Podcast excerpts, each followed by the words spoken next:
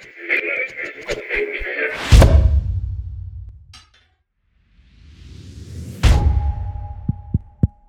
this thing on?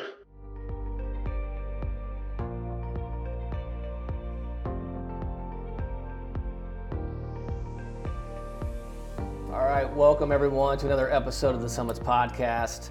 As you can see, we are not in the studio today. We are in West Lafayette, Indiana. What does that mean? You tell me. I'll let. You let me? Yeah, Oh, okay. yeah, well, we are actually at Purdue, and I'm surprised. Let me just. Yeah, Vince isn't on fire yet, but but there's still time. We're still here for a little bit, and so there's still time for some something to happen to you. I did not wear the candy stripe pants today, even even though I was. Uh, You did wear there, Purdue there was a wager as to whether I would or not. But not underneath these. You're not, you're not gonna. No, No. I, I thought about that. yeah. should have done yeah, that. Should have done that. We are privileged today to have Dr. Phil Low with us. Uh, Dr. Low is the Presidential Scholar for Drug Discovery and the Ralph Corley Distinguished Professor of Chemistry. Did I get that right? That's correct. Perfect. Yeah. Nice. Um, welcome to the Summits Podcast. Thank you. It's here. a pleasure to be here. Why don't you, if you would, give our, our listeners and viewers a, a, a quick background on, on your history. Um, where have you, you know, how how'd you get your work your way into Purdue, and how long have you been here? Okay, well, I grew up in West Lafayette. My father was a faculty member here at Purdue. I played basketball on the West Lafayette High School basketball team, but wasn't a very good scholar. uh, I went to Brigham Young University, uh, actually on a basketball scholarship, and uh, only played one year because I really wasn't very good. And from then went on and got my PhD at the University of California, San Diego. Okay. And after that, I, um, obtained a one-year postdoctoral train, train, training, um, uh, exercise at, uh, in Massachusetts, and then came to Purdue as a faculty member in 1976. I've been there here ever since. One of the longest uh, lasting faculty members on the uh, on campus. And uh, my research interests began really in fundamental chemistry and gradually migrated into drug discovery. And I've been working on developing drugs for treating all sorts of different human diseases, from cancer to autoimmune diseases, fibrotic diseases, uh, CNS diseases like Alzheimer's, even infectious diseases and broken bones, uh, uh, ever since that time. And I'm sure you know that we just had two cancer drugs approved by the FDA, which is remarkable even for a large company. Yeah, I was Yeah. going to hit on that. You have a long list of uh, various awards and recognitions, Yeah. Um, but you mentioned the two most recently. Yeah. Um, what can you tell us about those, or help educate our viewers on, on what those were? Sure. Um, we initiated the, this research with the um, intention of making drugs safer and better. And our approach to that was to target them very selectively to diseased cells, avoiding uptake by healthy cells. So the first drug that just got approved uh, back in no, late November, November 28th of uh, last year, uh, is a bright fluorescent light bulb. It's a fluorescent dye that is targeted very selectively to cancer cells. It is taken up by the cancer cells. It uh, clears very quickly from all normal tissues, and when the surgeon goes in to perform surgery, the cancer cells light up like a Oh, bright wow, light bulb uh, and allows the, the surgeons to find and resect the cancer, whereas otherwise much of this malignant uh, disease tissue would remain in the, in the, in the patient. Um, I don't know whether you know this or not, but um, 15 to 50 percent of all cancers that recur following surgery recur right in the bed where the surgeon removed the malignant no- nodule or lesion, meaning that he or she didn't find all of the cancer and left some behind, and that can grow and kill the patient.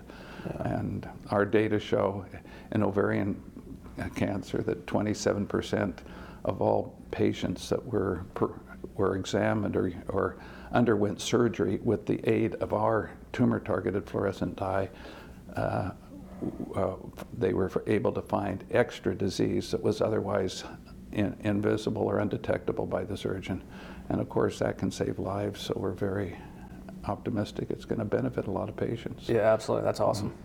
Did, did you say that, does that require a, like UV light then? Is that what it's or what is it? It's what kind of- actually, it's, yeah, that, that's a great question. It's actually near infrared light. It's light you can't see with your eyes, but it's um, light that penetrates solid tissues much more readily Okay. than visible light or UV light. The UV and visible light, if you shine it in your hand, you don't see anything out the other side. But uh, with the U, with the near infrared light, if you shine it, you can see it out the other side. So we can see malignant uh, tissue deep in the patient, and uh, Okay. this is, enables us to find a lot more of the diseased tissue. wow, that's amazing. What was the uh, the second uh, project that you mentioned? Okay, uh, the second one is a prostate cancer targeted uh, radioactivity. Um, and what we have done here is again used our capabilities of designing molecules that will home in very specifically on cancer cells. And we've piggybacked onto one of these homing molecules a uh, very uh, cytotoxic radionuclide, is what it's called, a, a radioactive um, metal. Okay. And so that's concentrated very selectively in the cancer cells. It uh, avoids uptake by healthy cells. As a consequence, all of the lethal activity is focused right on those malignant cells. And the data, uh, we, we sold that to Novartis. And uh, Novartis finished the phase three clinical trials, and they reported that uh, the therapy um, led to um, extended the lifespan in uh, 38% of the patients, and um, by 38%, excuse me, lifespan was extended by 38%, and um, progression-free survival, that is the time until their disease progressed, uh, was extended by uh, 60%. Wow. It's maybe a dumb question, but how is that delivered? That's just in, uh, infused into the vein, Okay. and Okay. Uh, the patient goes in and um, uh, receives an infusion, and goes home. Would that be to potentially replace surgery, or Not- in addition to maybe? It'd probably be a supplement, an adjuvant to surgery. In other Okay. words, um, in all fairness, the only absolute cure for cancer is to remove it all, Right. cut it all out. But um, this uh, second drug uh, ha- was tested in patients. All of these data I just recited are obtained in uh, patients that were uh, refractory to everything else. And so to be able to take patients that did, don't no longer respond to any of the current therapies and give them a significant life extension and uh, have the disease uh, um, um, suppressed or even eliminated for a significant period of time is a great, a great benefit and blessing to these people. So, and, and it comes with very, you know, just limited toxicities. It's really Yeah, quite benign because it's targeted and it's really Yeah. concentrated in the cancer cells and avoids uptake by the healthy cells. Yeah. Cool. Are you are you able to give like a you know mention these two drugs able to give kind of a high level of how from idea or inception of mm-hmm. this drug or or what you're trying to accomplish how does that work here at Purdue and then find its way into being purchased by a company and then going into Yeah. clinical trials? Yeah, um, briefly, uh, the conception has to occur in the academic lab, like in our, our lab. You know, I thought of these ideas, and we um, then en- engage graduate students that are here for training in you know the sciences that we uh, excel in, and I have a, quite a number of them in my lab, or postdocs, and these are the uh, uh, individuals that have already obtained their PhDs and want to obtain further training. Uh, I have quite a number of them working in my lab, and so I'll assign them the project to explore the possibility of, for example, targeting a therapeutic radionuclide to cancer cells.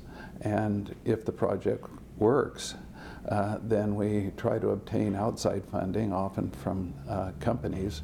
But in my particular case, um, I've kind of focused on founding my own company. So I've founded seven different companies, and uh, I put I patent all the technology through Purdue University. That's uh, the that's required in our uh, contract as we when we sign up. Yeah. But then I go to the university and ask if I can license it back into a company that I've founded, and they've been very accommodating in my requests there. And so, uh, in both cases, the technology was licensed back into one of these seven companies, and uh, the company then goes to uh, the private sector and raises money. And in the case of the drug for the radiotherapy, uh, we raised somewhere near $500 million to run that through the clinical uh, approval process. In the case of the fluorescence dye, the costs are much lower, and so we only had to raise about 125 million for that. And uh, that money is then used very frugally to try to test the uh, new drug in real patients with real cancer. And uh, these trials are run all over the world. They, uh, we were running them at more than 100 sites, not just in America, but in Europe and even in, in the, the Far East.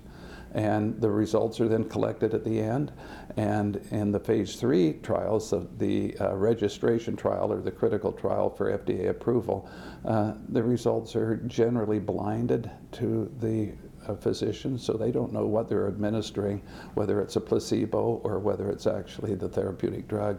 And then at the end, the results are are unveiled and uh, everyone is able to look and see did it work or did it not not work. And as I said, we uh, saw a 38 uh, percent extension of lifespan with the radioactive drug. We're still looking at lifespan extension data for the uh, fluorescence, uh, fluorescent dye that enables the surgeon to find more. But as we move through different cancers, we're finding that it's very successful in helping uh, surgeons uh, locate and resect otherwise in um, undetectable cancer tissue. And so the anticipation is that it's going to also significantly extend lifespan, but that's got to be demonstrated still. I would think that type of product also is something that could be scaled pretty uh, easily, so to speak. Yeah, well, the, the advantage is that there's virtually no toxicity with it. It's just Right. a, a small homing molecule. It has no no um, component that kills. It just is a bright light bulb. Right. And so, you know, it is injected, floats around. If it is captured by a cancer cell, that cancer cell glows. If it flows out of the body, all you have is, uh, you know, some fluorescent dye in the toilet. Right. and that's the end That's of it. it. There you go. Well, the Heroes Foundation, via its Catherine Peachey Fund, has made gifts to Purdue um, in 2021 and will be again this year. Um, what, what would be your vision for the cancer research that is being done here at Purdue? Because you guys do a variety of, of, of research, and it's not just on you know one particular area of cancer. You, Yeah. you focus on all different types. But if you had to kind of give a, a general vision for what you would like to see continue here, what, what would that be? Well, um, the process of developing a therapy that uh, uh, can kill cancer cells and extend lifespan uh, is very involved. First of all, one has to understand the basic processes that lead to cancer, and then we try to interrupt those processes with, with chemicals or drugs. Uh, other, in other cases, we try to understand what factors uh, allow cancer cells to survive in a patient, and then we try to block those processes.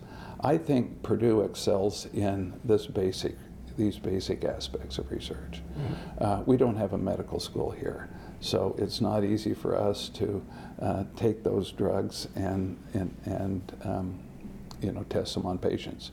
Uh, it's even more difficult to get uh, cancer tissue from real patients, and so in I would my hope for this would be that the money would be focused on the really productive labs at the university that are identifying the, the best targets for people like me to go in and make a drug that'll treat that target. And so that's, there's a lot of different steps in that, a lot of different skill sets that are involved. And Purdue has a, uh, representatives or very good faculty members in all of those sk- required skill sets. And I think that basic science is the area where Purdue can excel and make the greatest contribution to curing cancer. Yeah. You've been doing this for a few years. Yeah. What still gets you excited every morning to come in and, and, and continue to do the work that you're doing? Well, um, that's a great question. I I have some uh, some strengths and weaknesses in in my brain. I learned it over 46 years of being a faculty member at Purdue, and I find that I come up with ideas very easily. I see, look at data and I see things that people don't, other people don't see. On the other hand, I don't remember them very well. Sounds familiar. it's just, Yeah.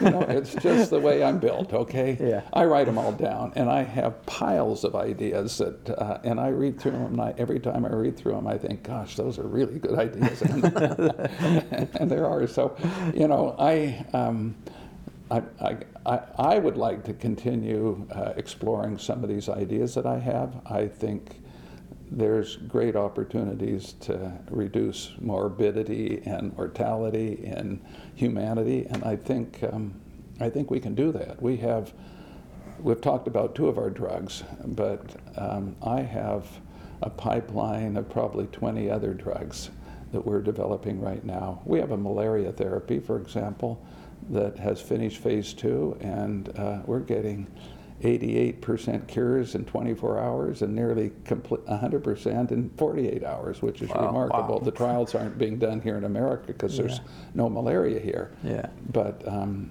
they are being done in, in Vietnam and Laos and Wow. Yeah. uh, countries where drug-resistant strains of malaria are emerging very prominently, and it's getting pretty scary what might happen if we don't begin to take care of those.